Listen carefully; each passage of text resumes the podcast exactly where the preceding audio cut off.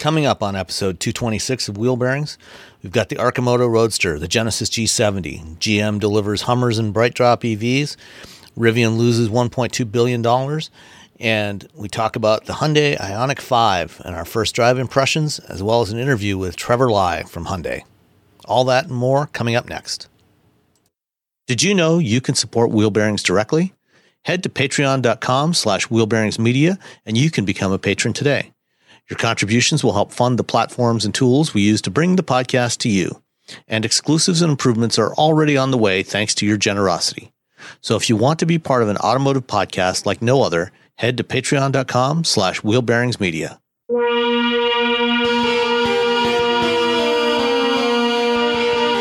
This is episode 226 of Wheel Bearings. I'm Sam Abuelsamid of Guidehouse Insights.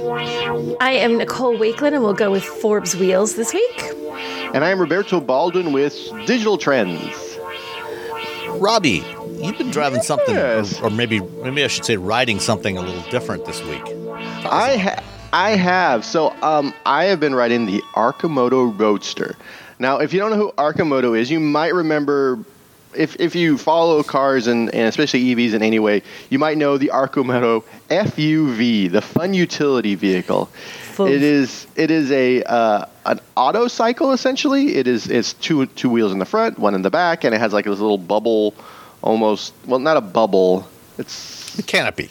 a canopy, yes. It has a canopy, and you sit down in it, and you sit in it like a car, but it has a it has uh, handlebars like a motorcycle, and you ride it around. And the idea is it gets about 100 miles of range, and you use it to do take care of like little things around town. You can you know you can you can take care of your errands. Um, you might start seeing them in a lot of um, uh, touristy areas in San Francisco. I know that they now offer them up for people who want to ride around the city and do the tour of San Francisco. As an Um, alternative to a Segway.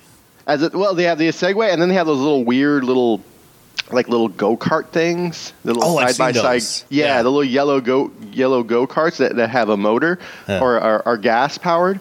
And so now the, those people are also offering up the Arcimoto FUV. So they have Fuv. you know the FUV. It's Fuv. Fuv, the fuv, Arcimoto fuv on the autobahn. Um, so you have they have that. That's sort of their main vehicle, um, and you can do a bunch of things with it. You can like you can, make it you make the back have a little bit more room. You can you know they're they're hoping to sell to municipalities as you know little vehicles to get around and transport. You know maybe uh, landscapers can use them, etc. Then they have this other thing called the Arcimoto Roadster, which is essential. It's the same sort of platform, but it doesn't have the canopy. It doesn't. It looks more like one of those three-wheeled motorcycles that you see riding around. Like the um, the Can-Am Spyder, I think. Yeah, yeah, those things. Um, which for a long time I was always just like eh about, but uh, at the same time, like you know what? If you want to enjoy the freedom of a motorcycle without like concern of tipping over, good. because it's nice, you know. You, you it's, it, the, the freedom of a motorcycle is great because you don't have anything around you. You see the world, but you also don't want to tip over. Tipping over is bad. Motorcycles are very heavy. So they have so they have this Arcimoto Roadster. It's essentially that. It's an EV, and I have been riding around, and there's a bunch of little caveats I have to add here about about how much I, I how I why I like it or, or reasons why maybe you should or shouldn't get it. But I actually really like this thing because initially they're like, "Hey, do you want this?" And I'm like, "Oh yeah, sure, we'll take this." Did you have it for like a whole week to drive around? I still have it. It's in the gar- it's in the driveway. So you're just like tootling around town in this thing. I just was looking at this little thing. their video. It's so cute. They have like a little gang of them going down the street. I want to Yeah. get one and like drive. I want to be a gang in the little Yeah. car. Those are cool. So you I like going around these. hassling shopkeepers, right, like we're the really toned down version of a motorcycle gang. We're coming at you with our little Arcimoto. Wee. like instead like well, instead of like uh, leather jackets, we have like members only jackets. oh, perfect. Absolutely. The Bicycle soft helmets. kitten, the bicycle. soft, we have to wear bicycle helmets for safety. the- Yes. with like our, our we're like the soft kittens MC, the soft kittens motorcycle club. That's So, like- perfect. Wait, let, let me ask a question. What kind of license do you have to have to use either this or the, the original FUV? Do you need a motorcycle license, You- car license? No, or- you, you need a car license. So that's Okay. the bare minimum. In some states, including I believe California, you don't need a motorcycle license.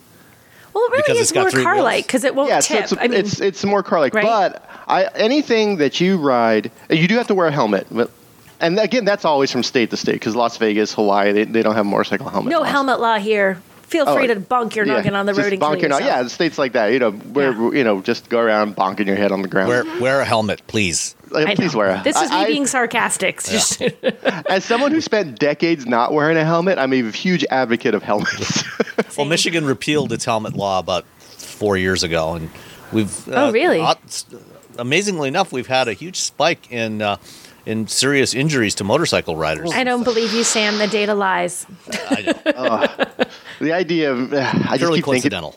I We've never about- had one here, I don't think, in New Hampshire, and people come screaming down our main road, like our highway, and they literally come over from Massachusetts, pull over, which is super safe on the highway, take their helmets off, put them on the back of their bike, and zoom back onto the highway going 65, 70 miles an hour.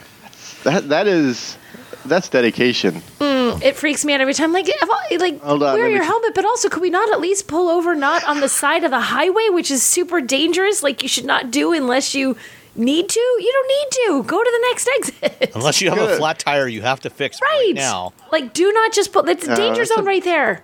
There's always those those those those uh, police videos of like the officer giving someone a ticket, and also the car just comes barreling into it, and they all it's always like a near miss or something.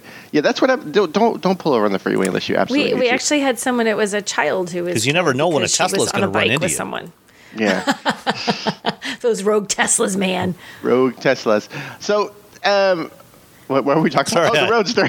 totally gone down. Woo! You were talking about the motorcycle club. so I'm talking about the little motorcycle thing. So it has um, a, a top speed of 75 miles an hour. Oh, an- anyway, let me go back to my whole. If you ride anything that's even remotely like a motorcycle, I really recommend you take a motorcycle safety class and you get a motorcycle license. The motorcycle safety class will help you and make you a better driver.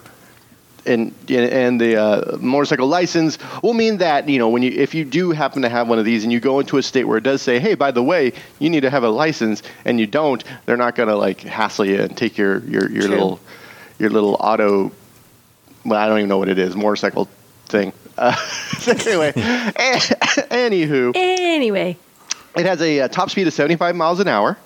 It has it, it's an EV obviously, and it has EV torque like all through the the uh, the power band. Like ever, like I'm doing 50, I pull it right, you get some EV torque. You're doing 20, right, you get some EV torque. Off the line, there's not a lot of EV torque. I, you know, I think they set the controller just so people wouldn't fly off of the damn thing. Um, it has a range of 102 miles in the city. Um, and then that real if you're doing 70 miles an hour everywhere, um, that just drops down to 32, which happens with a lot of uh, electric motorcycles. Is if you're on the freeway, the range drops precariously because you are a giant board blocking the wind. As a human on a motor, the motorcycle would be Your, fine. your body acts like a parachute. Yes, you are essentially a parachute, just dragging, just destroying the range of your uh, your, your electric motorcycle. Um, it is three wheels. It doesn't have power steering, but I do believe they're working on that. So it is difficult to sort of turn at at low speeds because you're trying to turn two wheels with uh, you know handlebars. Um, it has a very low center of gravity. It's, it's and so when it goes around corners, it's not going to tip over, but you may slide off. so you really you kind of have to lean in and brace yourself if you're trying to go fast. um, and then there's the if you're a motorcycle rider, you know when you hit a bump, the the action is you move up and down. The bike moves up and down as it hits a bump. Two two wheels, they're they're they're running, you know, in the same direction. With this, there's two wheels in front, but they're on the side. So in, addition to up and down, you have a side to side movement, which takes a little bit to get used to. Um, if you're used to riding again motorcycles, if you ride quads, you're probably you know you're probably you'll be fine. With this, it's a it's a little bit you know with uh, with with rough roads. Having said all of that, sort of saying, well, it's kind of weird to ride. Um, it you know it's it, if you go 70 miles an hour, you'll get like 32 miles of range once you sort of get past the idea, like, oh, I got to take this on the back road and do all these corners and all this stuff, which I did initially, and I'm like, oh, this is kind of fun. It's way more fun to just, just cruise around town. Just cruising around, doing things like picking, going to the store. It's got all these little storage spaces. It's it's essen- it's got this little like cargo area in the back that you can put like a top box on or whatever. It's essentially like a car. Uh, what what I say in our video for Engadget, it's a cargo bike for people who don't want to pedal. It's for lazy people like me. if you're incredibly lazy and you just want to cruise around town, you can get the Arcimoto Roadster. Um, it's also very, very, very expensive for what it is. But you How have much to is it? Okay. Uh, Oh God. yeah, exactly. I think I think Sam, it is twenty three. It starts at twenty three thousand nine hundred dollars, which is Oh, uh, so okay. So all the sort of these are the reasons why it costs so much. A, it's a new company. They're having you know they've essentially built a new vehicle, so you don't have the economies of scale. You don't have this idea that you can say, well, we're building you know 100,000 of them. Now we can sell them for 15,000. They don't have that yet. Um, I have talked to them and they said they, they really do want want to bring the price down, but you know they have to sell more. And so, uh, like I was saying with the fleet sales, I, I do believe they're, they're probably selling these into fleets as well. So, uh, resort towns, places at the beach, Miami sounds like a place that would probably have these. Uh, Hawaii, um, places, and you know, uh, you- you're probably going to start seeing these in addition to the FUVs and other little fun vehicles you can rent. So, the more of these that they're sold within fleets, the more likely the price is going to come down. And so, right now, to me, it's really for like first adopters, people who just like, well, I got a lot of money and I'm going to get this because it's goofy it. and fun, or fleet sales. If you're someone who's just like, oh, I kind of want something to kind of cruise around, it's a tough pill to swallow. That that that price. Um, that said, it is really it is it is fun. Um, you can only get it though in California, Oregon, Washington, Nevada, Arizona, and Florida. Again, places worth you know beach towns and stuff. I'm sure if someone from Hawaii called them and said, "Hey, we want to buy a hundred of them," they'd be more than happy to sell I'd be them. like, to 'em. sure. Yeah, yeah. So you know they're they're they're a relatively new company. They've been working on their FUV for years. I wrote it at CES in 2017, I think, maybe 2018. I don't know. It's, years ago, I rode their FUV or drove. I don't. I don't. Yeah.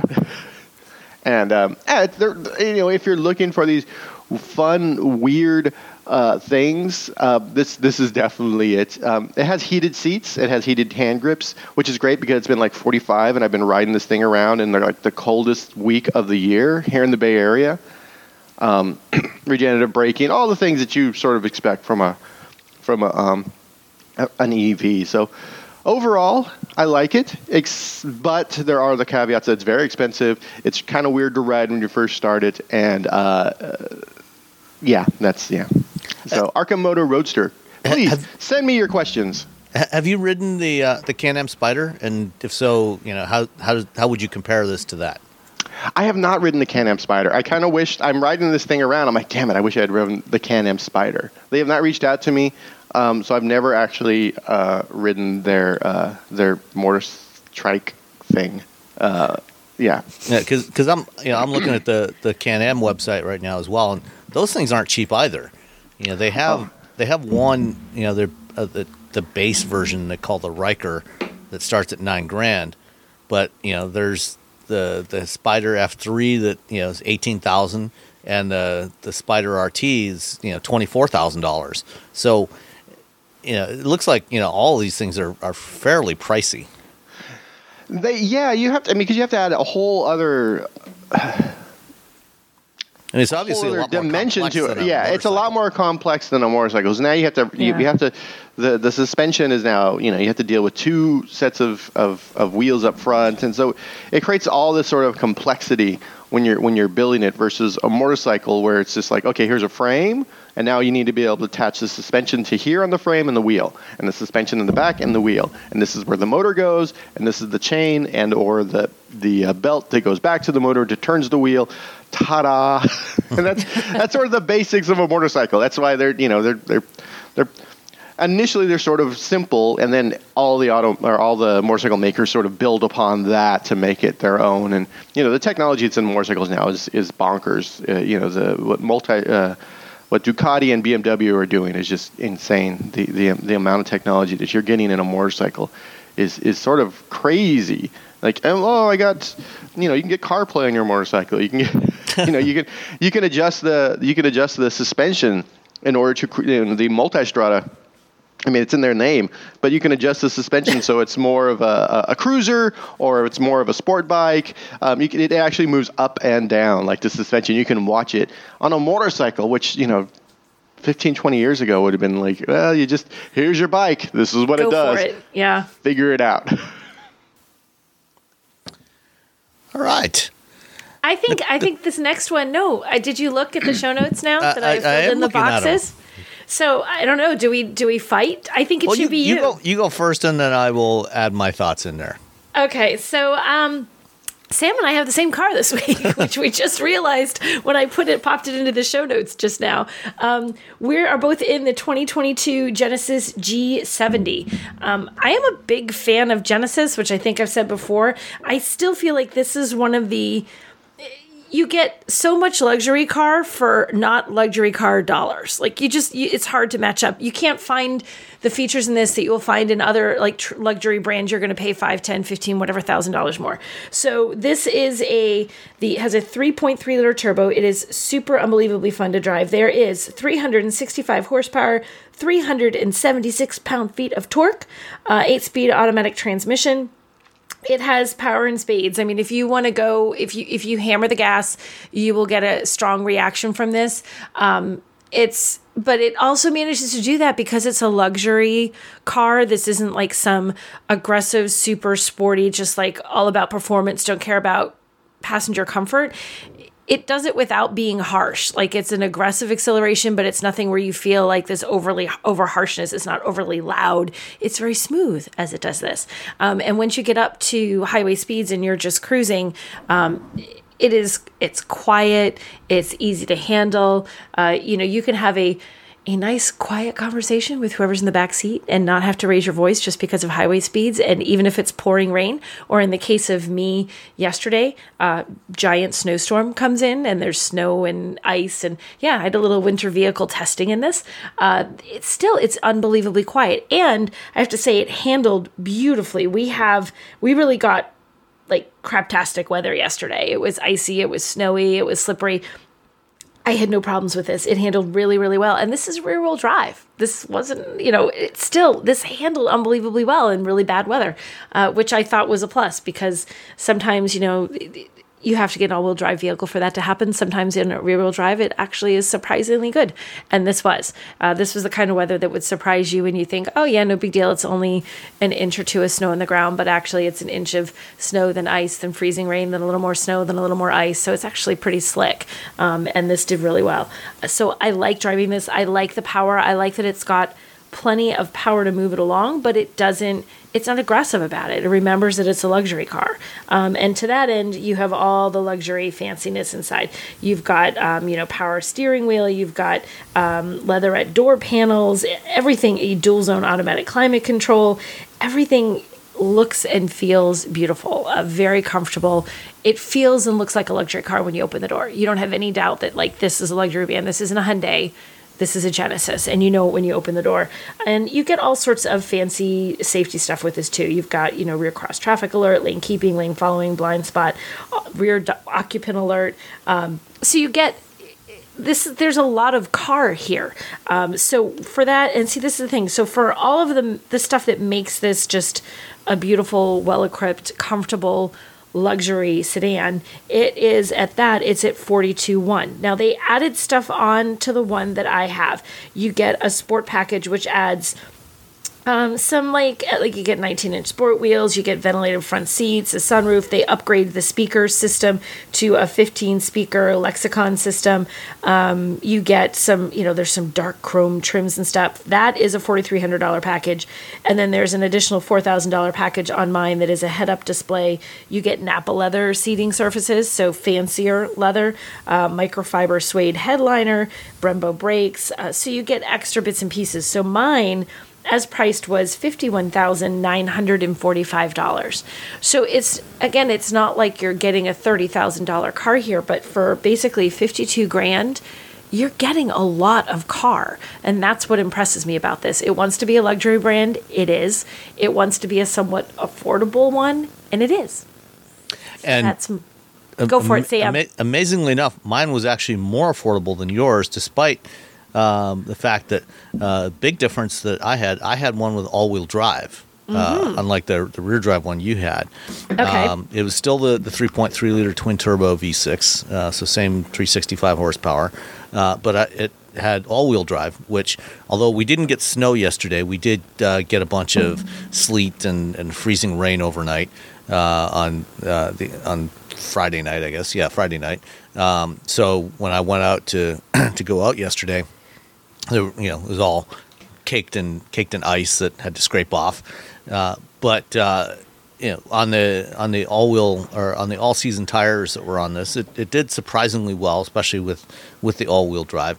You know, I didn't have you know the the Nappa leather or the heads up display, things like that. So this was the the not you know obviously not the base trim, but just the standard 3.3T all wheel drive version.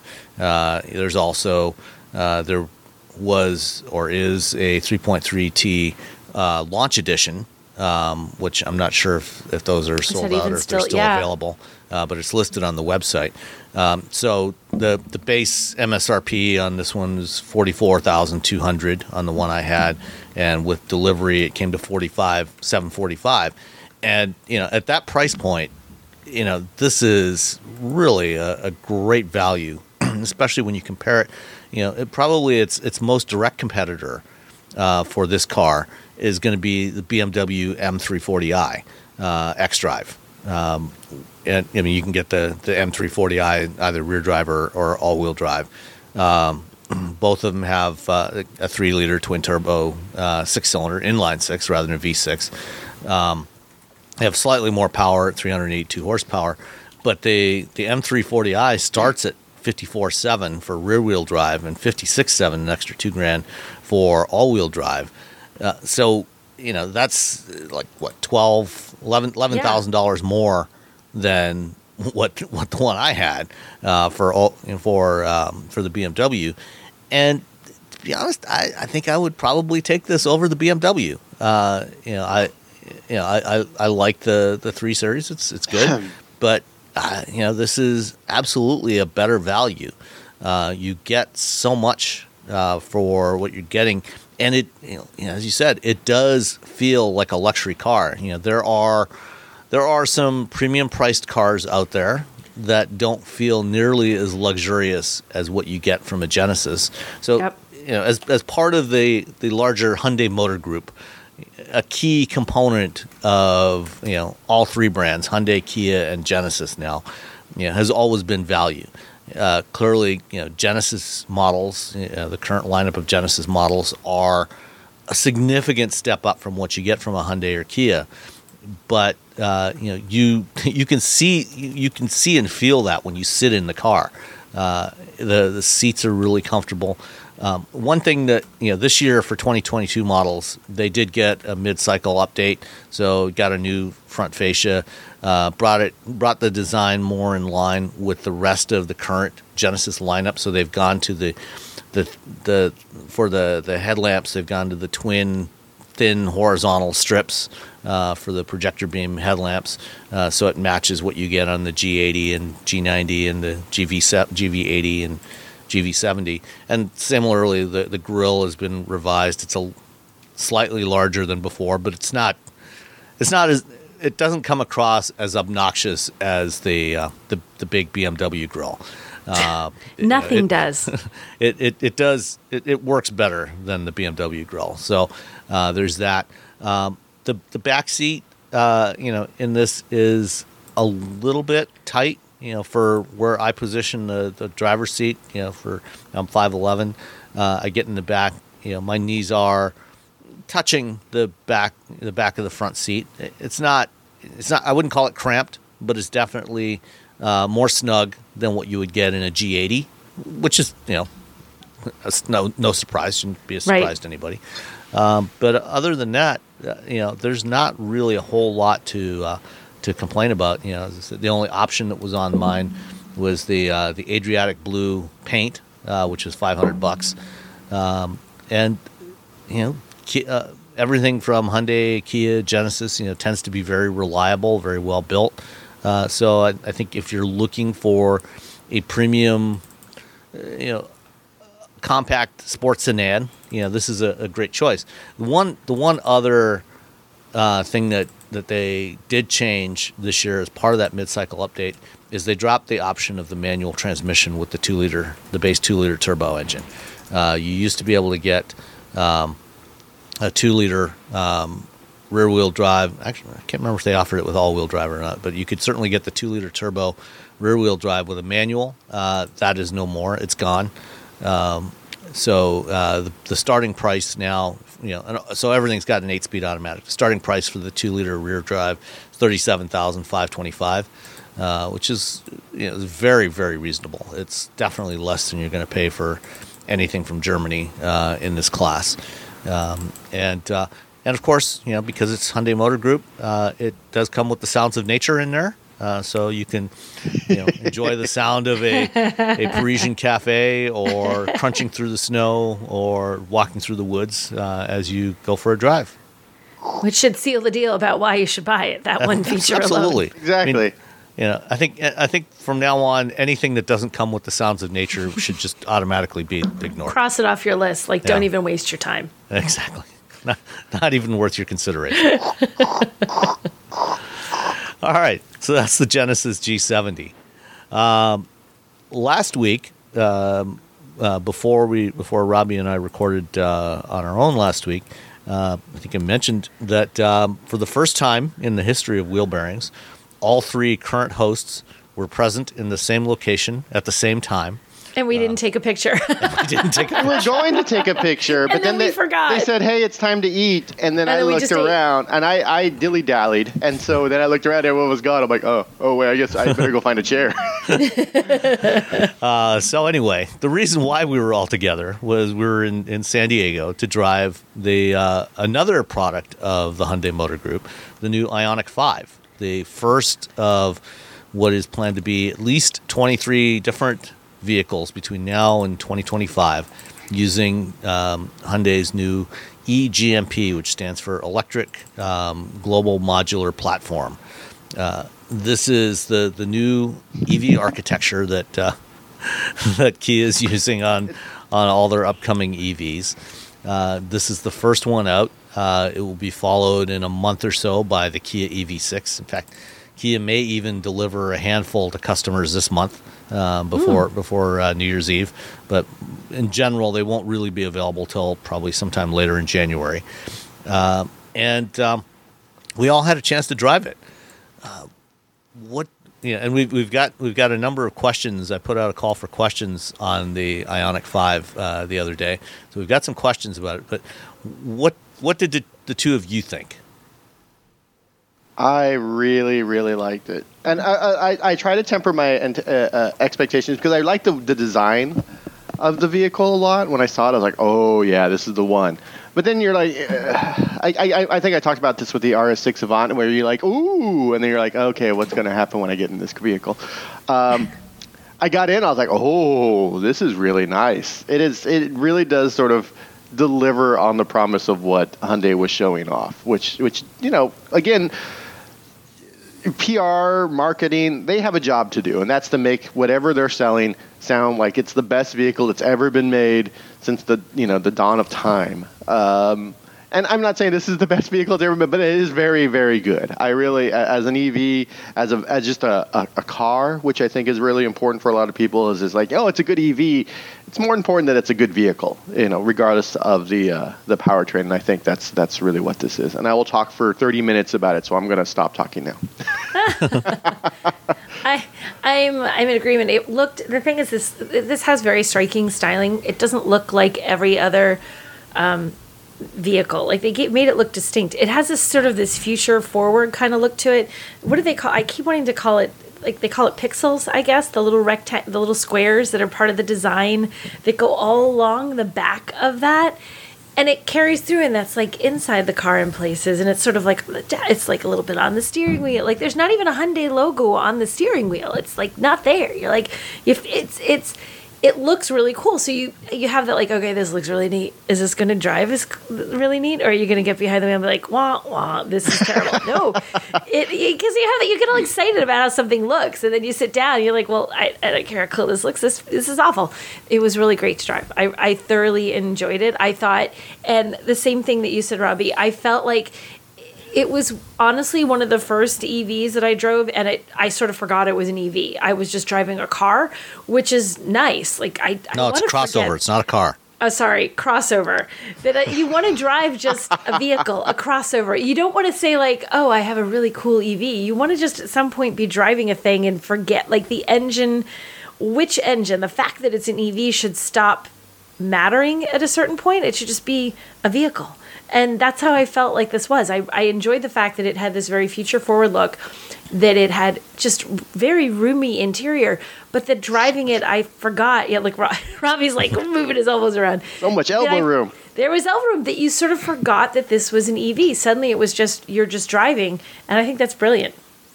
Yeah, I think, you know, th- this is something, you know, several years, you know, over the last several years, you know, when I do presentations for clients and my, my role as an analyst, you know, one of the, the topics I would bring up regularly, uh, going back probably four or five years now, was as you know, as the EV sales continue to climb, and you start moving past the era of of um, tax incentives for buying an EV, and looks it's looking today like that that era is going to be coming much sooner than sooner rather than later.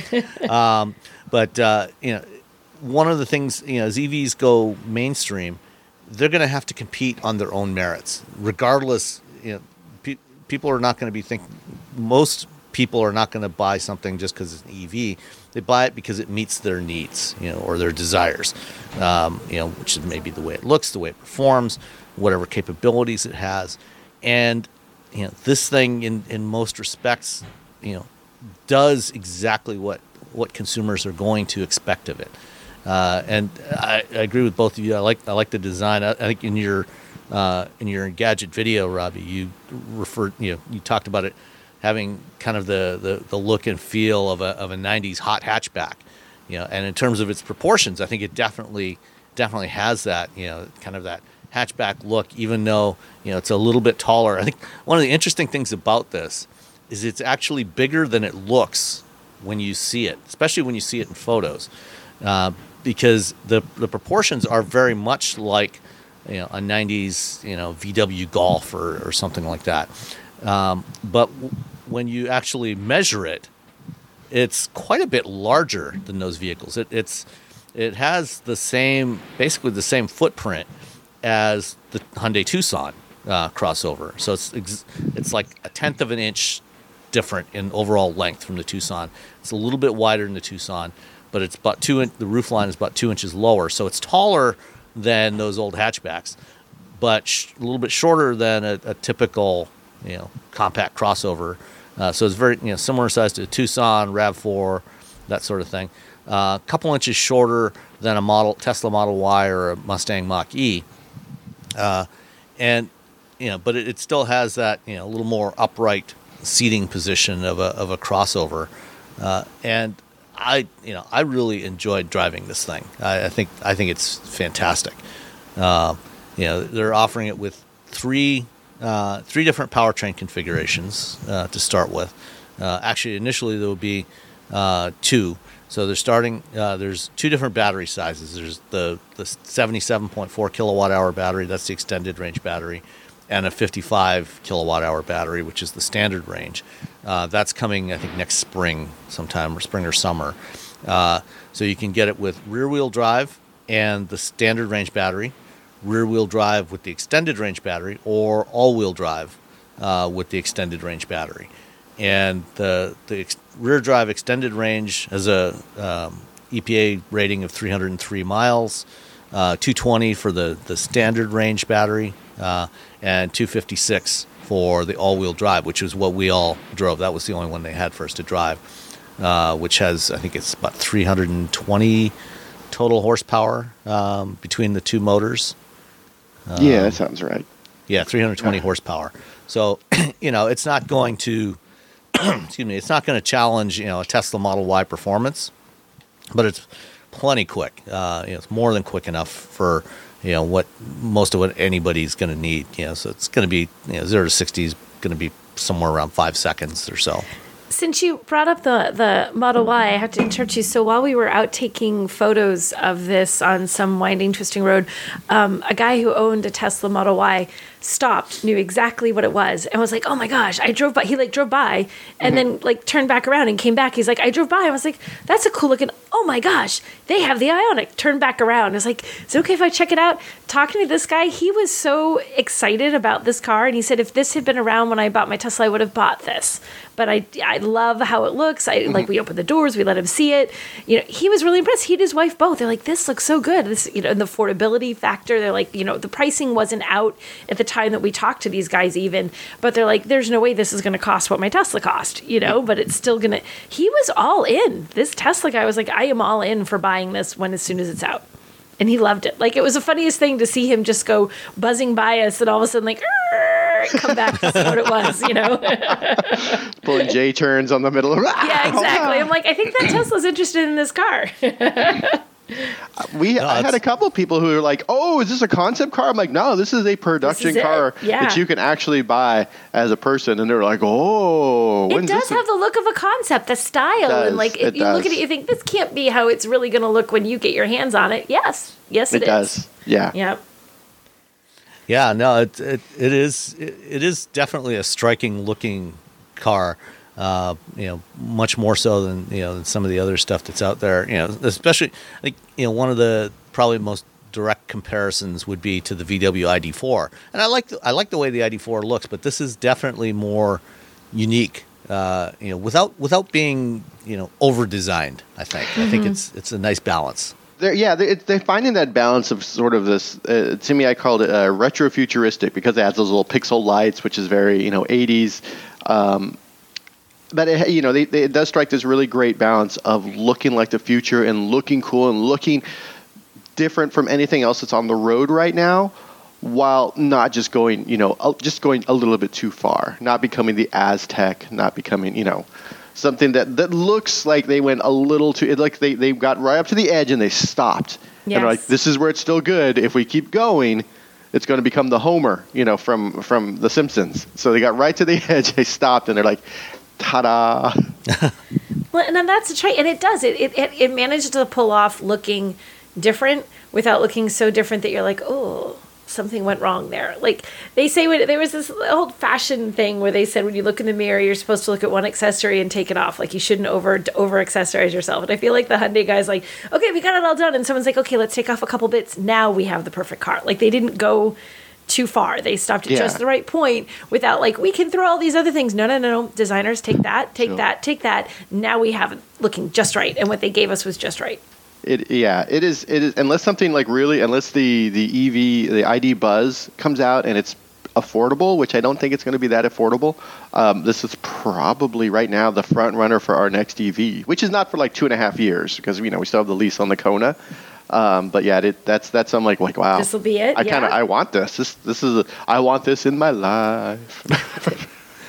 Yeah, and the, you know the pricing, the uh, the SE standard range. That's the the base model that's coming probably middle of next year. Uh, that one will be priced at thirty nine thousand seven hundred uh, MSRP, and just I think a twelve twelve hundred dollar roughly uh, delivery charge. and then you know it goes up. They've got SE, SEL, and limited trims like they do on most Hyundai's. Um, the top of the line uh, Ioniq Five limited all wheel drive will be fifty four thousand five hundred dollars, and you can those are the ones you can get right now. The SEL and and the limited. I think you can also get the all wheel drive SE uh, as well. Um, and then you still have the the seventy five hundred dollar federal tax credit available on that. So this is you know there's some uh, you know I think I think this is a reasonably good you know it, it's definitely a good value compared to most of what else is out there, and I think that uh, you know there, there's probably something here in this lineup that will that will fit most people's needs. You know even even the rear wheel drive uh, models with the extended range battery. You've got 225 horsepower. You know, I think that's that's plenty. Uh, you know, it's a little more power than what you've got in the Kona, and the you know the Kona is is great fun to drive, and you know this is rear wheel drive with the single motor, so you know it should be even better balanced than the Kona, uh, and you know you can you can get an SE extended range rear wheel drive from forty four thousand dollars. So this is this is definitely I think something that should be on most people's radar as something to to look at. There's some interesting features that um, Hyundai's incorporated into into this platform. Um, one is the fact that it's got an 800 volt architecture. So it's a most most EVs, including Teslas, current Teslas, have a 400 volt architecture, um, which is you know inherently going to limit how fast you can charge it, uh, among other things. This has an 800 volt architecture. The, it's the first more mainstream vehicle like that. The only other ones that do that right now are the Porsche Taycan, Audi e-tron GT, and the Lucid Air. Uh, and you know, so they're they've adopted that. They're basically Hyundai's basically trying to future-proof this platform, uh, which and so that means that you know it can charge at up to 235 kilowatts. Uh, if you go to one of the uh, 350 kilowatt chargers at Electrify America or ChargePoint, and uh, uh, it'll go it'll charge from 10% to 80% in 18 minutes, which is really really fast. We we did they did uh, charging demos. We did charging demos with this thing, and uh, you know, as soon as you plug it in, you know, if it's at you know they they plugged one in that was at 10% battery charge, and it immediately jumped right up to like 225 kilowatts, and then slowly crept up from there up to about two uh, 230 uh, at its peak, and uh, so you know it, it charges very quickly for you know for most people's needs. Yeah, it's it's yeah. The, the, I think the chart people don't really think about the charging speeds. They think, well, it's range and you know this and that. But if you could charge like you know that that timing where like 15 minutes or whatever, that's just a little bit longer really than your car. Just a just a scooch, just a scooch right. longer than your car because I put the thing in the you know I put the car, put the, the, the I forget, sorry. You put the pump into your car, the hose into the hole in your car, and then you go inside, and if you're like me, and you, if you're like me, you just wander around, try to figure out what sort of new flavors of Red Bull are out in the world. look for some Fritos, look for some, you know, some beef jerky, and I come back out, and it's probably about ten minutes. You know, if it's just a little bit longer than that, okay, I'll stay inside a little bit longer, or I'll sit in my car and listen to five minutes of a podcast, or listen to exactly one song. Um, yeah, it's it's it's really not that long. And these, you know, last night I had to go charge. Uh, I'm I'm driving the Mini SE right now, which is also a really great car, but has very limited range. Um, I I plugged it in because I wanted to get it up to 100 for a, for a range test, and I walked over and I got some Hawaiian barbecue because it's because it's in a big shopping center. I'm like, oh, I'm going to get some Hawaiian barbecue. so that's that's you know the sort of uh, well, someone told me that uh, when you're you're charging an EV while you're when you're fueling up a car, that's what you're doing. But when you're charging an EV, you're usually doing something else. That's sort of the the deal. Um, so yeah, so I, I, went and got Hawaiian barbecue because I could just park it there, which you know I can't just park my car at the gas station and walk away and walk away because there could I mean, be a lot could, of. but it's not advisable. I could. It could, but you, but but you shouldn't. You should not. Uh, the uh, another interesting feature they have is uh, vehicle to load capability. So you can plug in an adapter, goes into the charge port, and it gives you uh, an AC outlet with 1.9 up to 1.9 kilowatts of output. So you can you can hook up a, a, power strip to that and run a whole bunch of stuff off of that. So you know if you're doing some glamping, you know you can have you can have have a bunch of power uh, available for your for your morning coffee or uh, you know to charge up your, your laptop or whatever else you want to do. Uh, you know hook up your hook up your blow dryer to that. Um, so, uh, so that you know that's a that's another and you know theoretically you could also you know um, recharge your friend's EV uh, from that, although it would be a fairly slow and tedious process to, the, to do that. It, it, it's like you pl- could. It's like plugging in your EV into you know your standard household outlet for, for yeah. That. So that's not particularly recommended, but you can do it.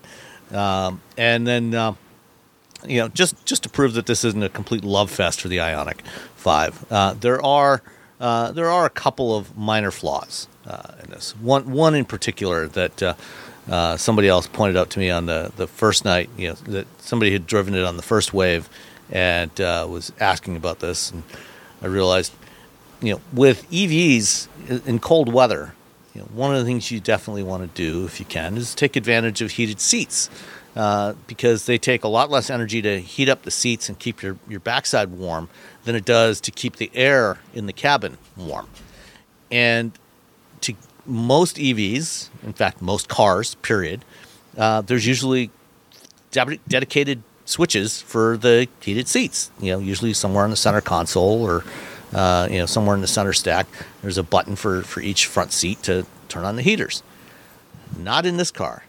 It's actually buried in the um, in the touchscreen interface, and depending on what you're doing, it will take a minimum of at least two taps on the screen to get to the heated seats and, and turn them on, uh, which I thought was something of a strange oversight for an E I think it was annoying too. I hate it when you have to go into into infotainment to find that. And I wonder if it was like some design thing, like because it makes things look cleaner because you don't have little little toggle switches to turn on your heated seats. But it was cold when we were driving this thing, Yeah. and I I wanted the heated seats, and we're like so it did actually. We're like, where? Wait, oh wait, in here. Here we go. I, I'm looking at the, the, the, the dashboard right now, um, and I'm looking at the climate. The climate controls are not hidden in the the the the, uh, the display. There's actually like a climate control has like little capacitive touch buttons, um, and but right underneath where the temperature is, there is a space that you because you can you know there's zone temperatures. There is a space between each temperature where you could totally put a button to turn on the heated seats. So maybe that's a, it, it, it has to be that they just decided like aesthetically, let's let's bury that button. Everybody who buys this is going to live in California. It never gets cold here. Who cares? I don't know. Yeah. So yeah, that's a bummer. I'll, I don't think. I'll, I'll also, I wish the seat went down further, but that's that's just me with cars. Because you're lot. tall. I think that was the Yeah. first thing I said. Okay, so I, was, I walk up to Robbie at dinner at our little cocktail hour, and I'm like, "Hey, Robbie," I'm like, "Oh my god, you really are tall." I was like looking up at a giant. Like, oh God, I can't believe we talk to you on the phone every week. every week. You're the giant I speak to every week. Oh my god. But uh, yeah, no, you're, you're right though. They, you know, you do have some physical controls for things like volume and and to get to, to shortcuts to some of the various infotainment controls and, and also the, the climate controls. So that's good. Um, you know, we we have uh, a few questions um, that were related to the Ioniq Five. So um, let's see. Let's start off. Uh, Andrew Pappas asked, "How's the handling?" Uh, how do the seats do holding you in? Uh, and the interior seems more minivan than hatchback. Uh, so I think you know we've kind of addressed the handling. I think we you know we thought it was quite good. Uh, but you know any any other thoughts you want to share on that? He said that. What did it say? The interior feels more minivan than hatchback. Hatchback. Yeah, No, I don't think it felt like a minivan. It's very yeah. It's it's it's comfortable. It keeps you in your seats. You don't you know it's nice. There's, there's just enough side bolsters. You're not flying around um, like you're like say I don't know riding an Arcimoto Roadster. Um, so yeah, no, I think it, it's it's I think it holds you. And I think the seats are And and I- the interior is very nice. I had a, a co-driver who was wonderful, who was driving more aggressively for various reasons on purpose, taking the corners really hard, and actually do stay remarkably in place because that it was the kind of driving where if you if you didn't have good bolstering, if you didn't have good seats, you'd be like, oh, I'm, I'm smacking the center console, I'm smacking the door, now the center console, now the door. yeah. No, the seat the seats are very supportive. I was I was surprised at that. I was riding with uh, with Carl Brower, and uh, you know they do uh, the seats the front seats do an excellent job of holding you in place, and they're they're comfortable and supportive. Um, you know, it, you know having that that big battery down low in the chassis, you know, obviously helps the center of gravity, helps keep body roll to a minimum. I think you know overall body motions are, are well controlled. It does you know it does oversteer a bit or understeer I should say a bit at the limit, which which is fine. I think for the vast majority of drivers, you know it's, it's a very safe and stable um, way to do it. You know, not not a huge amount of steering feedback, but it's it's fine. You know, I think you will you will enjoy driving this thing. You know, we took it up. We drove up from San Diego up to Julian, which is up in the, the mountains. Uh, yeah, both of you got pie. There's Yeah. pie. That's my pro tip. Go to Julian and get Julian pie. So Yeah. good. All right, uh, and yeah, I, I agree with you. I, I don't think it really feels much like a minivan. Um, it, it definitely feels more like a more like a hatchback. What about um, flexibility of the cargo space, and uh, do the materials seem more upmarket? So I think we I think- addressed the second one. I think the materials are fine. You know, Yeah. it's not. Yeah, it's not. yeah. It doesn't feel as luxury as the Genesis, but it's No. you know it's it's fine.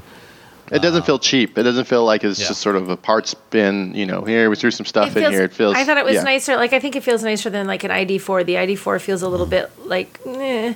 Yeah, will- it does feel feels nicer. affordable, and I feel like And- the Ioniq Five feels much nicer than like than a than an ID4. And and the, the the infotainment system is never laggy. It, it feels Oh yeah, very it just responsive. worked. Yeah. Everything just worked the way it's supposed to. Good job. Yep. And there's there's there's plenty of cargo space. I mean, the be- the beautiful thing about a hatchback, you know, is you you have a nice large area. I think there's, I think the official spec is 30 cubic feet of cargo space uh, behind the seats, uh, and about 66 with the rear seats folded down. Um, and then uh, Gupta AJ asked uh, rear wheel drive. Um, so yeah, as I said, it's available rear wheel drive. That's the base configuration. We didn't have an opportunity to drive that, just the front drive. Although, uh, or rather, the all wheel drive. The all wheel drive, um, the front motor is smaller, so it's rear torque biased. So it does feel more rear drive than than traditional all wheel drive. Uh, but yeah, I thought I thought that handling was fine. What about sound insulation and the road noise? What did what did you think about the road noise levels? I don't was- remember thinking it was, it was an issue. Yeah, I don't think it was an issue. We did. Uh, I did video with it, um, in car video, and it didn't have to like yell over like you know the road. And we were also, you know, we were on back roads. We weren't, you know, so so some of those can be very, you know, rough. You know, some of the time they have you know more gravel than say your your regular road on uh, you know in your neighborhood. Uh, but for the yeah, for the most part, I didn't have any. I didn't. I don't uh, recollect or um, have any um, road issues or road noise issues that that that either um, caught my attention or disrupted my my uh, my video recording. Okay. Same. Yeah. All right. And then um, the charging curve. Um, I don't know how did how long did either of you watch the uh, the the charging demo or at all? I, I didn't make I had to shoot video that day and I was with somebody else who was shooting video so I ended up not doing the charging demo Okay. Yeah, which is sort of a bummer Yeah. I was So with we- someone who was doing video, and we just didn't have a chance to get that. Yep. yeah I, I yeah I watched the uh, the first the first part of it you know just to see how it how quickly it ramped up the charging as I said it it almost immediately you know from ten percent it jumped up to like 225 kilowatts right away and then it stays there pretty steadily. Um, after this, uh, I've got uh, an interview that I did with Trevor Lai, who's the uh, director of product planning for EVs at Hyundai, um, and we talk a little bit about that in there. But basically, you know, unlike the um, the, Mus- the Mach E, which at least in its initial form, when it got to 80%, it would basically step down from 80 kilowatts down to 10 uh, at 80%. They've since changed that. They did an OTA update that changes that, but um, uh, Hyundai is ramping down more gradually once it gets past 80%. So it's not it's not that sudden step down. Uh, so it, it will it'll keep charging. I think uh, full charge, uh, you know, up to 100% takes about uh, 35 or 40 minutes roughly, uh, which is quite a bit less than than most of the competitors. yeah Um, and then, you know, as a family car relative to competition, um, you know, any any additional thoughts on that? I, I, well, I mean, uh, you have the ID4, you have the Kona, um, you have the Bolt, and if you're like the aggressive, like rock and roll family, the Mach-E, uh, I think it fits in there really well. I think it has enough space um, for for families. I don't know. I don't have a family. I know it has enough space for like dogs. Uh, um, you know, it has that that I feel like it probably has, uh, especially because it doesn't have that sort of curved back. It's more like abrupt. So you get you actually get more of that space, that cargo space, that square footage. Because sometimes you're like, oh, you have you know 60 square feet, but like, you know, the the the rear window is at like a 30 degree angle, or and so you're you're losing a lot of space to like unless you're putting a lot of triangles in the back of your car, um, it doesn't. You know, you kind of lose some space. It's less useful. Yeah, yeah. So I, I I- you know, I think as a, as a family car, four doors, put some throw, throw some people. I got in the back, took some photos. So yeah, no, I think it was comfortable if you have a, you know, a small family and you.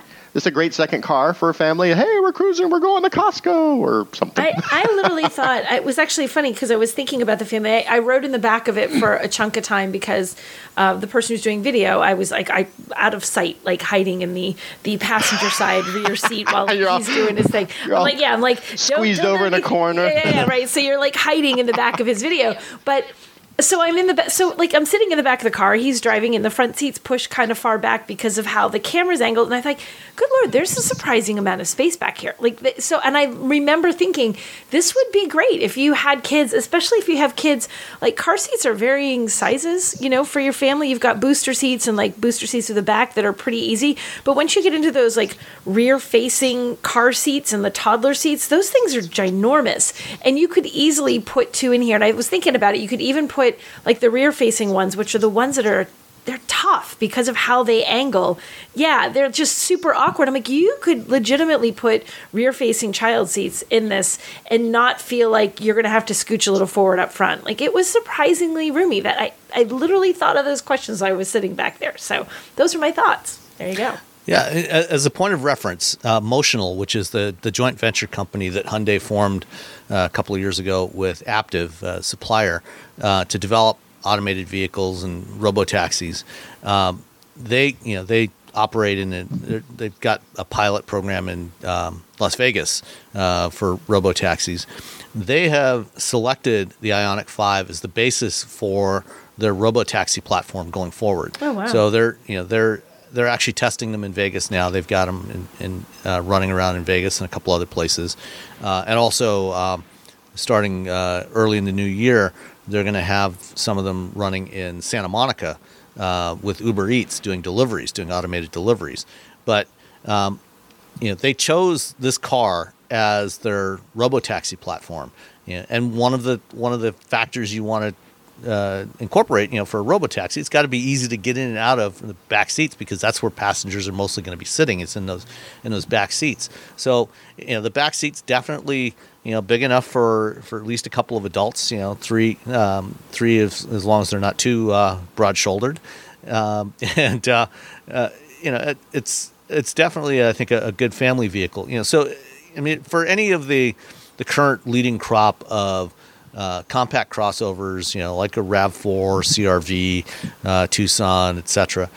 If you find the backseat of that suitable, then this is very comparable to that. You Yeah. know, it, it's similar Yeah. in size to what you'll get with any of those vehicles. Which is weird because it looks so small in pictures. It's, It it's, a, it's yeah. an cute. It is. illusion. It's a- It's a trick. is.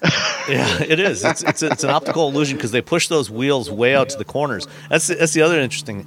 This thing is the same overall length as the Rav Four or as the Tucson, but the wheelbase is uh, ten inches longer. You know, so they really push those wheels out to the corners. So when you see it sitting there by itself without without something else as a point of reference, it it does look smaller than it actually is, Yeah. which is fine by me. I, I don't have a problem. with it. It's like a TARDIS. Yeah, It's a yeah. TARDIS. It's bigger on the inside. All right. Any last thoughts on the um, on the Ioniq Five? None from me. You know what? All I, right. I didn't turn on the sounds of nature. So I did. don't- Oh, Oh, you did? Okay. Yeah. All right. So at least we checked it. Make sure it's there. Yeah. It works So, as, you know, as for- it should, Sam. E- Okay. Exactly. So you know whatever residual sound does come through, you know, in the absence of a of an internal combustion powertrain, you can easily drown that out with you know the sounds of feet crunching through the snow or or that uh, Parisian cafe. So not a problem at all. It, it So works just fine. oh, what I, I, one one other last thought on this one. Um, in terms of availability, they actually started. They've started deliveries this past week uh, in California. Uh, initially, it's going to be available in California and about 12 other states, which are either have a zero emission vehicle mandate or where EVs are already selling in significant numbers. Um, and then over the course of 2022, uh, they want to ramp up and make it available pretty much nationwide. So if you don't live in a ZEV state, you may have to wait till the second half of the year to get one, or go to California or Texas or Washington or somewhere else where they where they do have them and buy it there and then bring it back to wherever your home is. But eventually, you'll be able to get one. One day. One day. Fingers And that- crossed. that's assume, assuming the chip shortage doesn't continue on indefinitely. Yeah, yeah, yeah. I think it's gonna it's gonna be tough to get these right now for the next year. Yeah. All right. Here's my interview with Trevor Lai, Director of Product Planning for EVs at Hyundai North America. Um, so uh, you're here driving the, the new Ioniq 5, first of a, a, new wave of dedicated battery electric vehicles coming from Hyundai, uh, and and also across the, the Hyundai Motor Group family of brands. Um, you've uh, you've had an Ioniq for what, six years now since the original one was uh, launched, and that one was their Hyundai's first dedicated electrified vehicle. Now you're transitioning to battery electric only. What what is the what what is the strategy going forward with Ioniq? You know, is this gonna I mean, you're going to have multiple models off of this. It's a sub brand for electric yep. vehicles. Do you see it perhaps someday becoming its own separate brand, or is it going to stay part of the Hyundai family? How how how do you see that working over over the long haul? Well, Sam, you've touched on a really good thing, right? You've touched on the history of, of the Ioniq brand. So the versions of the uh, Ioniq brand, you had the HEV, PHEV, and also the EV. Give consumers a choice of what powertrain suited their life from that, uh, like you said, six years, we've had a lot of feedback from those customers to try and make a uh, even better product going forward. So what we have now, first of the many on our eGMP platform, is our Ioniq 5. Right, great range, great styling, great interior packaging, as you can see here, as we're sitting in one. Um, it's one of those things where I think uh, it'll appeal to a lot of folks. Um, as we release more Ioniq vehicles, uh, I believe the company will be taking a look and seeing what we, what direction we can go uh, with that. So um, it, that that piece still remains uh, quite a bit under study.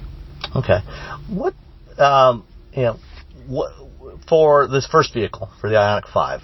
Um, you know, what was you know what was the thinking? Why why this particular form factor?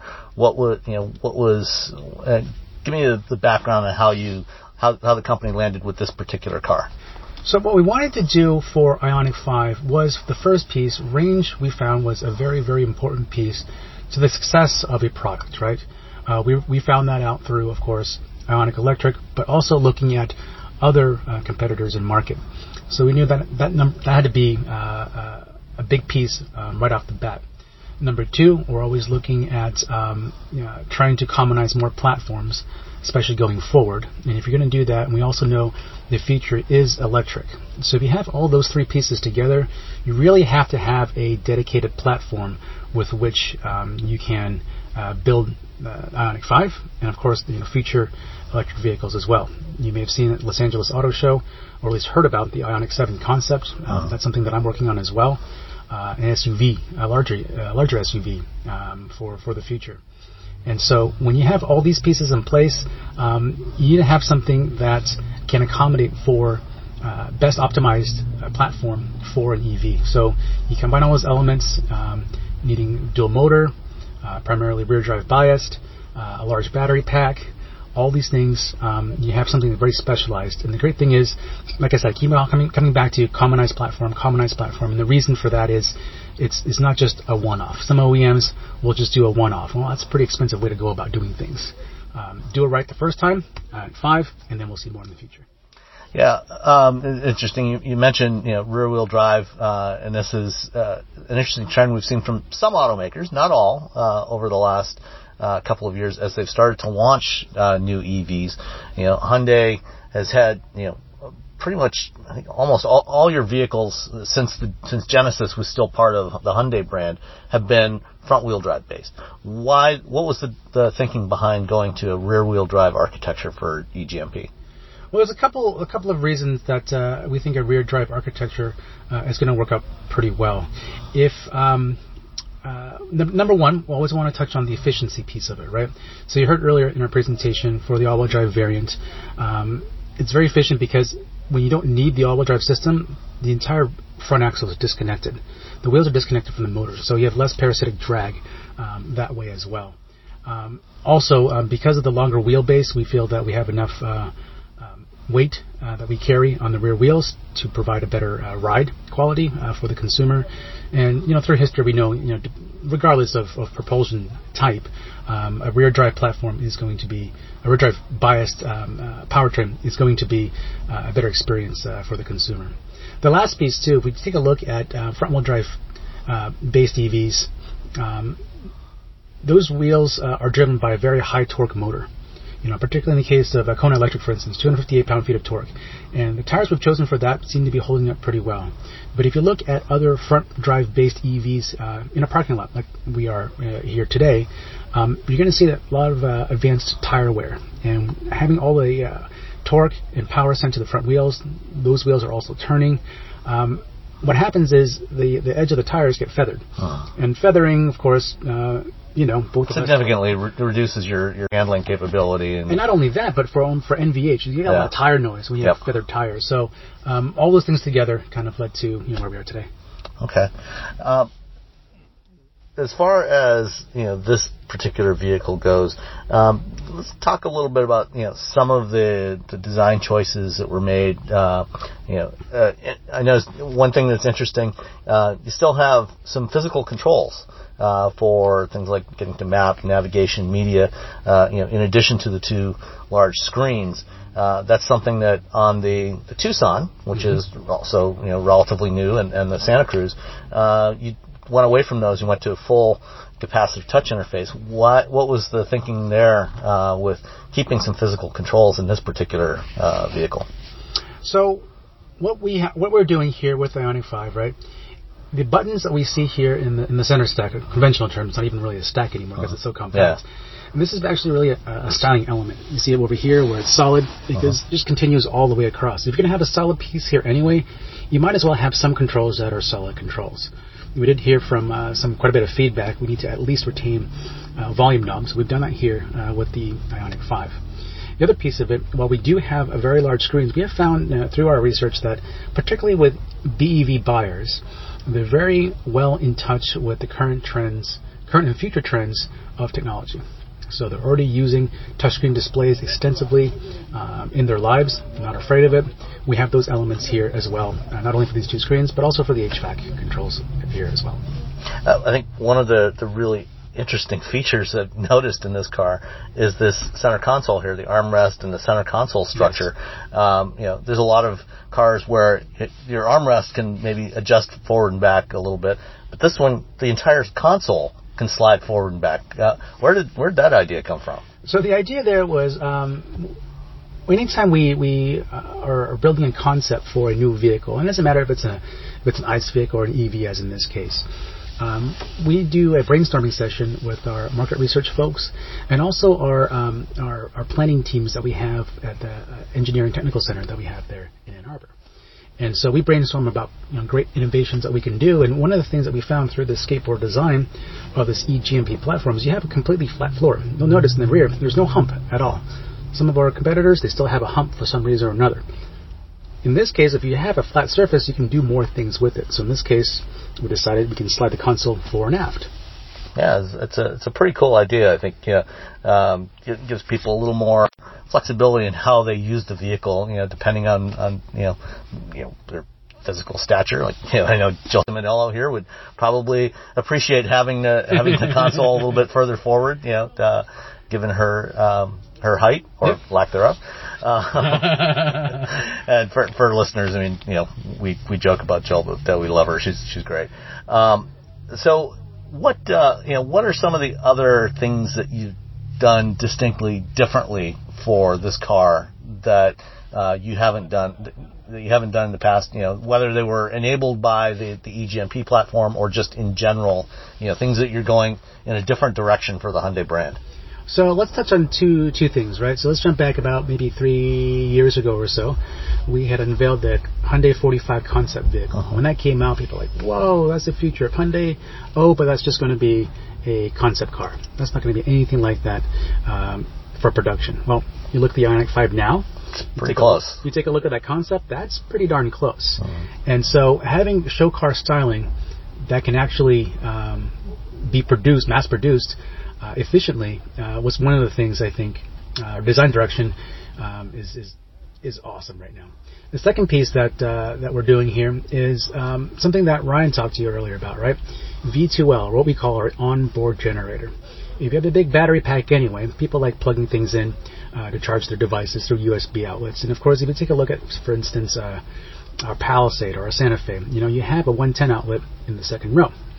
Well, let's take that a step further. If you have a big battery pack, let's convert that to 115 volts and you can run uh, up to almost almost two kilowatts, so 1.9 kilowatts of capacity for that system, and you can do it through the plug in the rear seats, or if you want with our optional uh, Hyundai accessory, you can do that from the charge port uh, from the exterior of the vehicle as well. Yeah, you mentioned uh, voltage. Um, yeah, this is the first um, really sort of, I would say, mainstream vehicle that has adopted an 800 volt electrical architecture. Um, you know, most other EVs, including even Tesla, you know, are still at, at 400 volts. Um, you know, I think about the, the only other ones out there at 800 or more are uh, the Porsche Taycan and, and the, the Lucid Air. Um, how, how was that decision made? I mean, there's obviously some incremental cost associated with uh, with going to an 800 volt system. Yes. Uh, some of the components cost more. So, what drove the decision to use an 800 volt design for this platform for vehicles that presumably, at least some of them, you know, will be relatively affordable? So there are two elements that I like to look at uh, with the 800 volt system. One, uh, we talked earlier about the, the flexibility of the eGMP platform. So what that really represents is an investment into the future. 400 volts has been working great now, but what's going to be the next step, right? So 800 volt architecture allows us to do that. The why behind that is, again, coming back to customer research, one of the main barriers um, for uh, shoppers is uh, charge time. Um, what if um, you're not prepared? You have to, you know, drive a really long distance at the drop of a hat. Sometimes, you know, life happens. You might have to do that.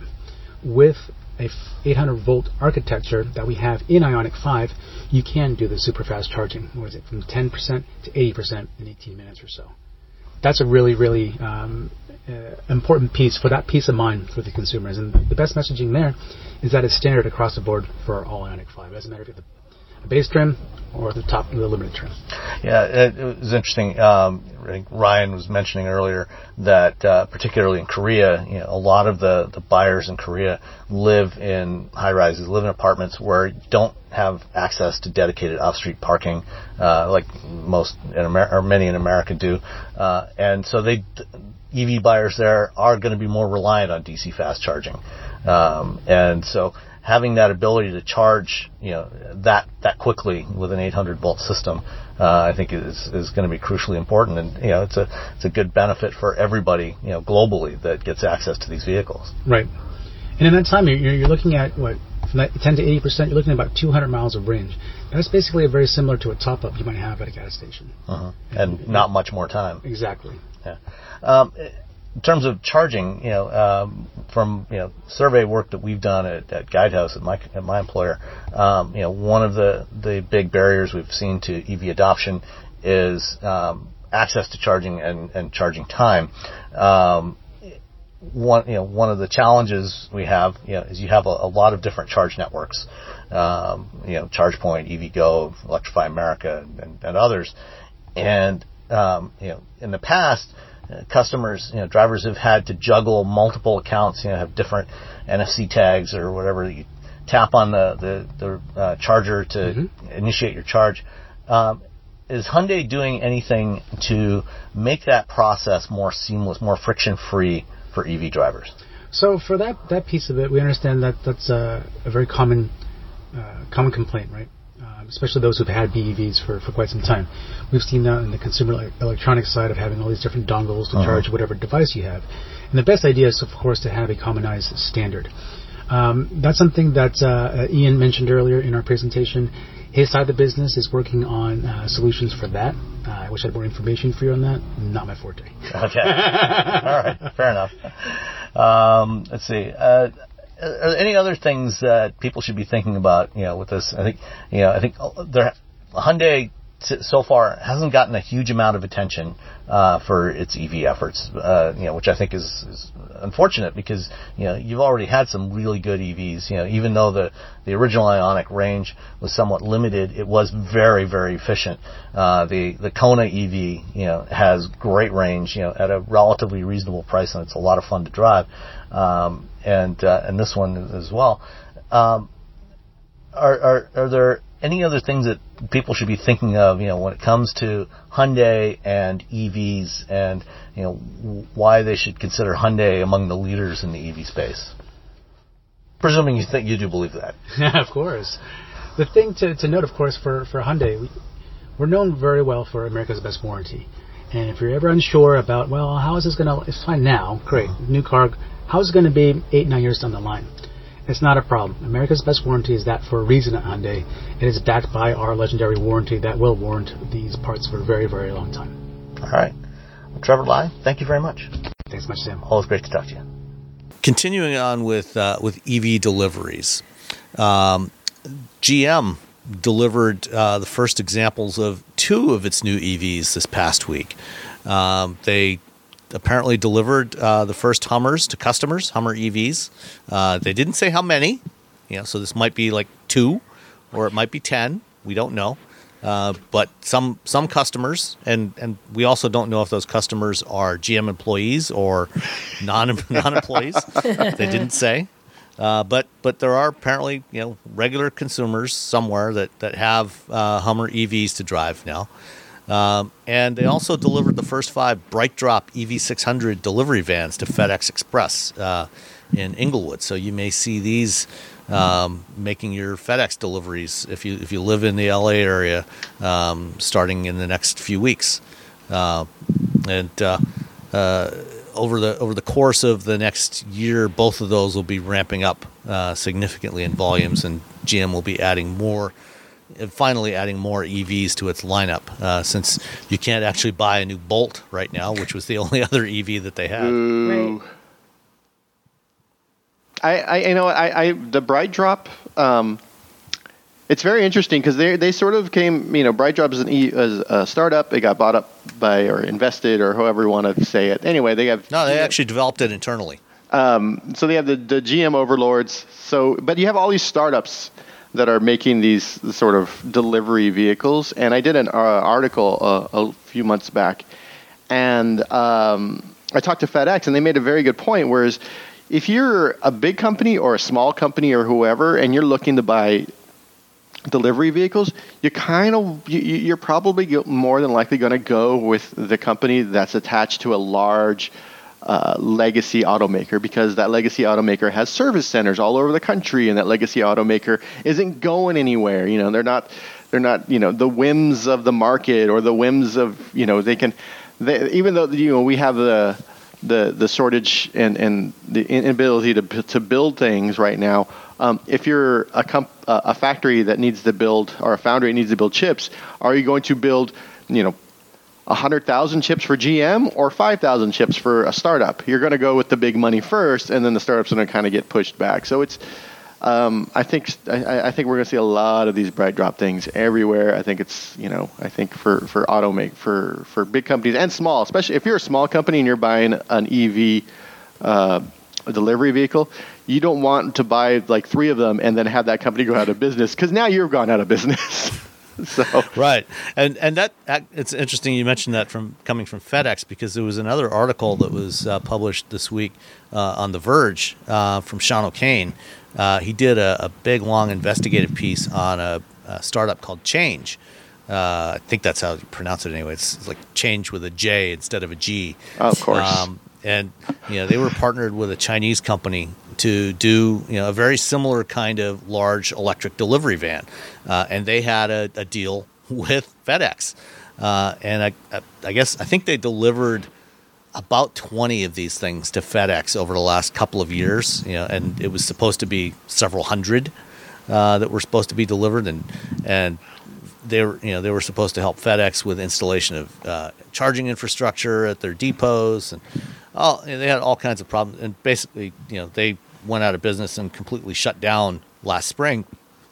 But um, you know, FedEx is now suing them. They've got a couple other companies that are suing them uh, because you know they paid for for vans and stuff that they didn't get. Uh, so you're right. I think you know this is a, an area where you know the legacy automakers are likely to have a significant advantage. And you know, Ford is about to start deliveries of the E-Transit. Uh, their electric version of the Transit, uh, similar to uh, the BrightDrop, not, not quite as big as the EV600, uh, but you know, I think the you know any you know for a business that relies on these vehicles to to generate their revenue, you know, knowing that the company is still going to be there five years from now, and is going to have parts and going to have you know service centers to take care of these vehicles. I think that's going to be really important for a lot of these companies. Yeah, yeah. And I do like the fact that they they delivered the Hummer right right at the end of the, the year. Which uh, you know, automakers do this all the time. Hyundai's done Yeah. this. The Ioniq Five, they've delivered a few of those. I think they delivered one so far that I'm aware of. Yeah, um, but they delivered it within 2021. And I remember when they delivered the first Bolt, um, they, they delivered it at the end of the year, but they also delivered it in Fremont, which is where Tesla was Oh. building. yeah. Oh, sort of like, sort of like you know, just just this just that P- old school PR people automaker. will do that sort of thing. Yeah, we delivered it. We delivered three. I think it was two or three bolts in Fremont, California, and they don't say anything about Tesla in the press release. They don't, Yeah, Just you know, they're just little bit. driving by because it was before the Model Three had come out, so they they, they beat the Model Three to market. And yeah, so it's it's that's that's always a fun like. Well, we're gonna have it by the end of this year, which means sometimes they're gonna have three of them delivered to three people but on you know the last two weeks of December. yeah. That's uh, automakers often do that But sort of thing. technically, thing. they did it. But we did it technically. Yeah. We did it tec- and that was we're technically right, which is the best kind of right. well, and I mean, when Ford did the the reveal of the um, uh, the Mach E uh, in 2019 uh, in LA, they actually did it in Hawthorne at Hawthorne Airport, um, which happens to sit right next to um, a company called SpaceX. Uh, I can't remember who owns or who runs that company, but uh, Some you know, Twitter guy. yeah, he, he, Some he Twitter does spend a lot of time on Twitter. Yeah. uh, and and they used you know the the actual reveal event. They did it in the same hangar, which a few days later was used for the reveal of the Cybertruck. You know, it's where, Yeah. where Tesla does all their all their uh, reveals. So and and they did they did demo rides during the day. Uh, you know, driving ar- around the perimeter of the, the SpaceX headquarters. Yeah, so every- Nice. if he if he was you know if Elon was there you know looking out the window he would have seen these things driving around circles around his building all day long. So He's probably just got in his private plane and went somewhere else. He's like, ah, I don't need to be here for this. Gotta need I'm out. Yeah. Taking my plane, I'm leaving. Taking my private plane, I'm going home, wherever that may be at that point. uh, uh, I think I think it was still uh, Bel Air at that point is where most of he had. I think he still owned five houses in Bel Air at the time. Only Um, five. well, he's yeah, I think he's sold them all now because he moved to Texas, so he doesn't have to pay California income taxes. Um anyway, uh, another EV startup um, had their first uh, quarterly earnings report this week uh, with Rivian. Uh, you know, they went public a couple of months ago, and at a at an enormous valuation, and um, they reported their uh, their Q3 uh, earnings with a 1.2 billion dollar loss in Q3.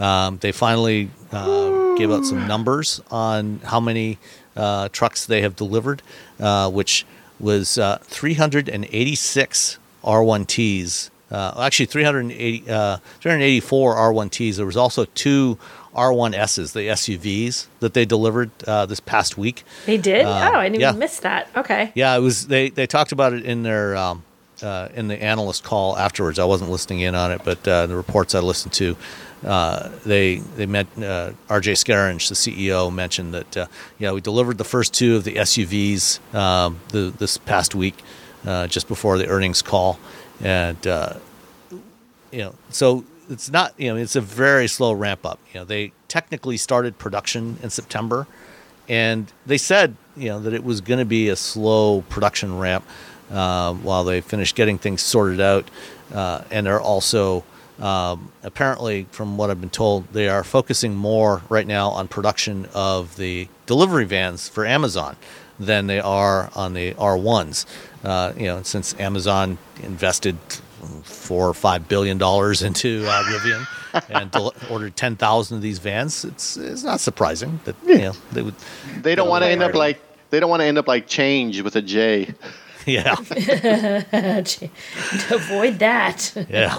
Here's your here's your vans, Amazon. So you'll you'll be seeing a lot more of those Rivian vans coming in the uh, you know uh, deli- making deliveries in your neighborhood in the in the coming year. I think their their target was to try and deliver ten thousand of those vans by the end of 2022, um, and a, and a few hundred of them by the end of uh, this year.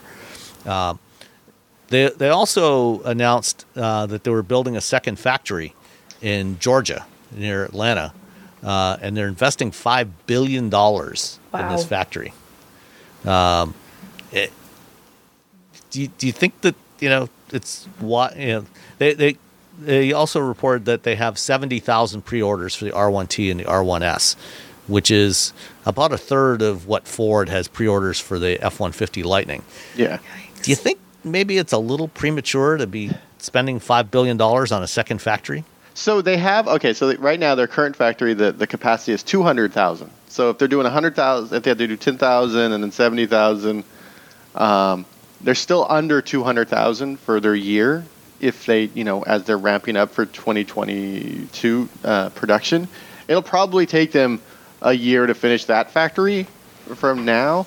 So I guess they're they're very much being like, well, we're gonna do it. We have the money. Let's do it now. They, they- big hopes for future numbers Yeah, that are much higher than current numbers, and so I've- they'll be ready. I've driven I've driven the R1T for uh, 30 minutes off road, and it is a very good truck. I'm gonna mark? I'm actually car, it's quite good.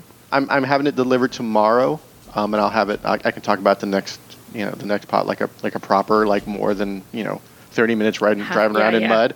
Um, but it I, there are a lot of people who have, who have been asking me about this vehicle for the last few years, more than the Cybertruck, more than the F-150 Lightning, more than the Silverado that'll be uh, unveiled.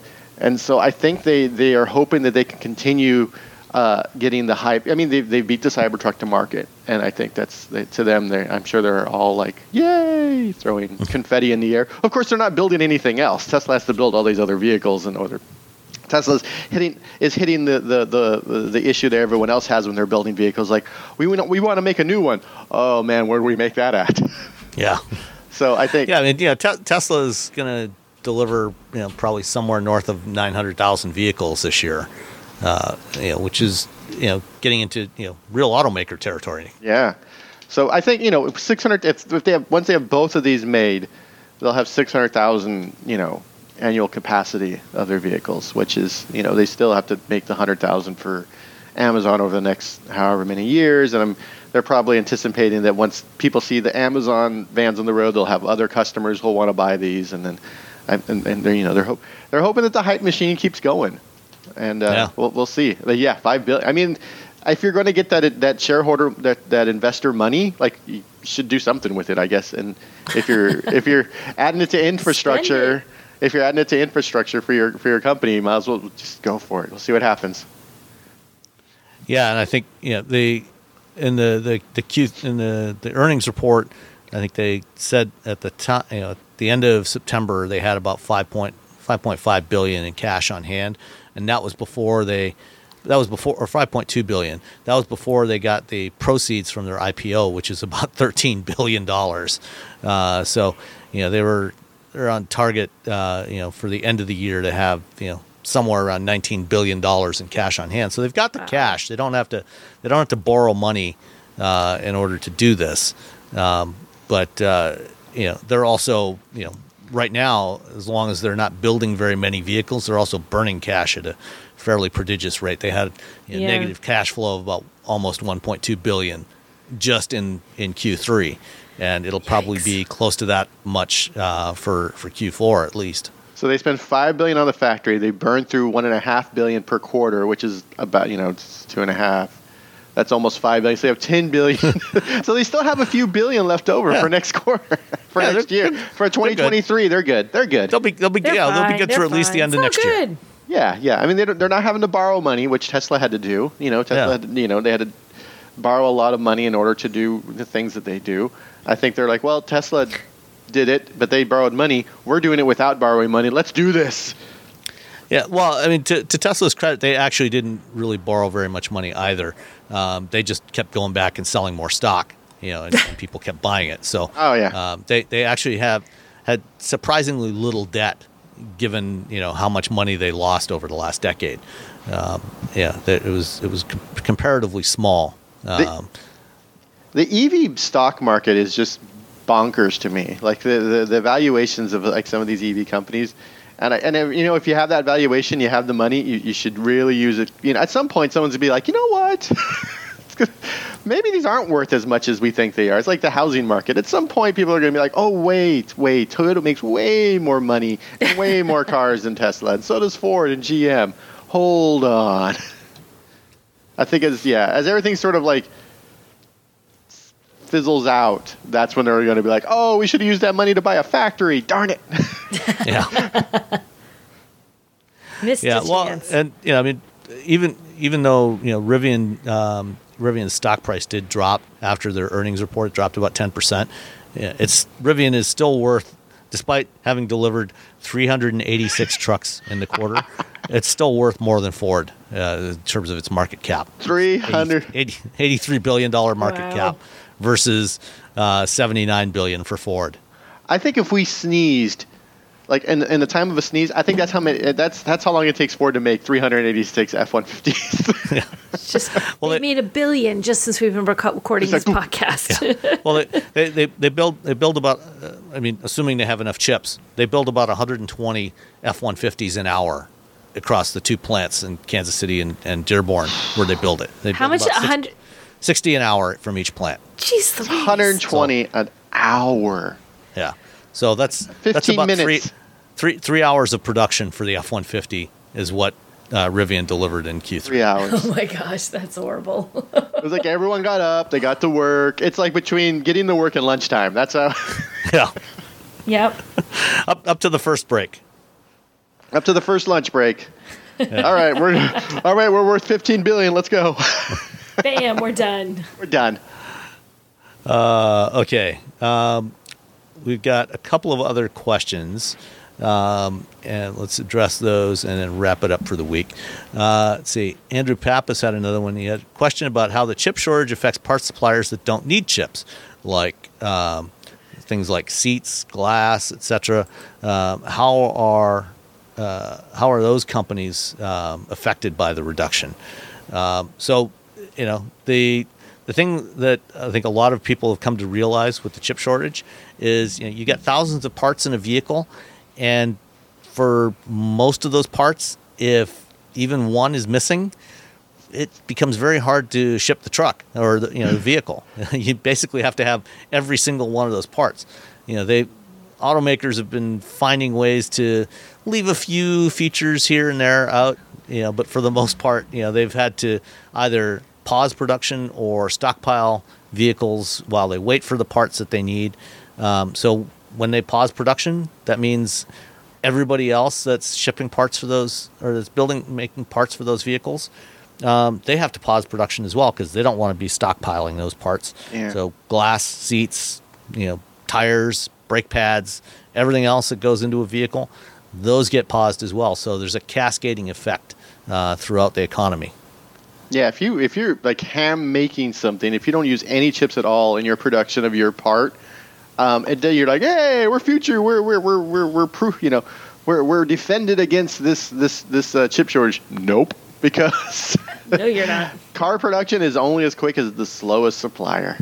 Yep.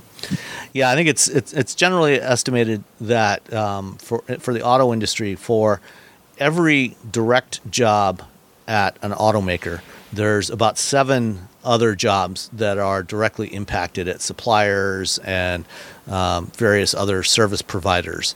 Uh, so there's a there's a large cascading effect from this industry across our entire economy. All right. Uh, finally, from Sean Whitehurst, uh, we have uh, Hello Wheel Bearings team. Uh, perhaps you can answer a few puzzling car questions I have.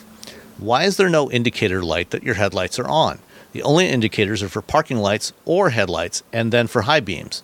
Uh, which, with daytime running lights, uh, drivers may think they have headlights on in some situations.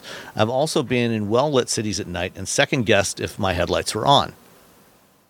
Oh, that's a that's an actual yeah no that's a that's a real thing. I've driven around. I used to drive around with my WRX, um, not realizing that I was just cruising because it was like the first car that I had that had uh, just running lights on all the time, and so I'm like, wow, it's really dark. What's going on? I'm like, is, what's ha- what's happening?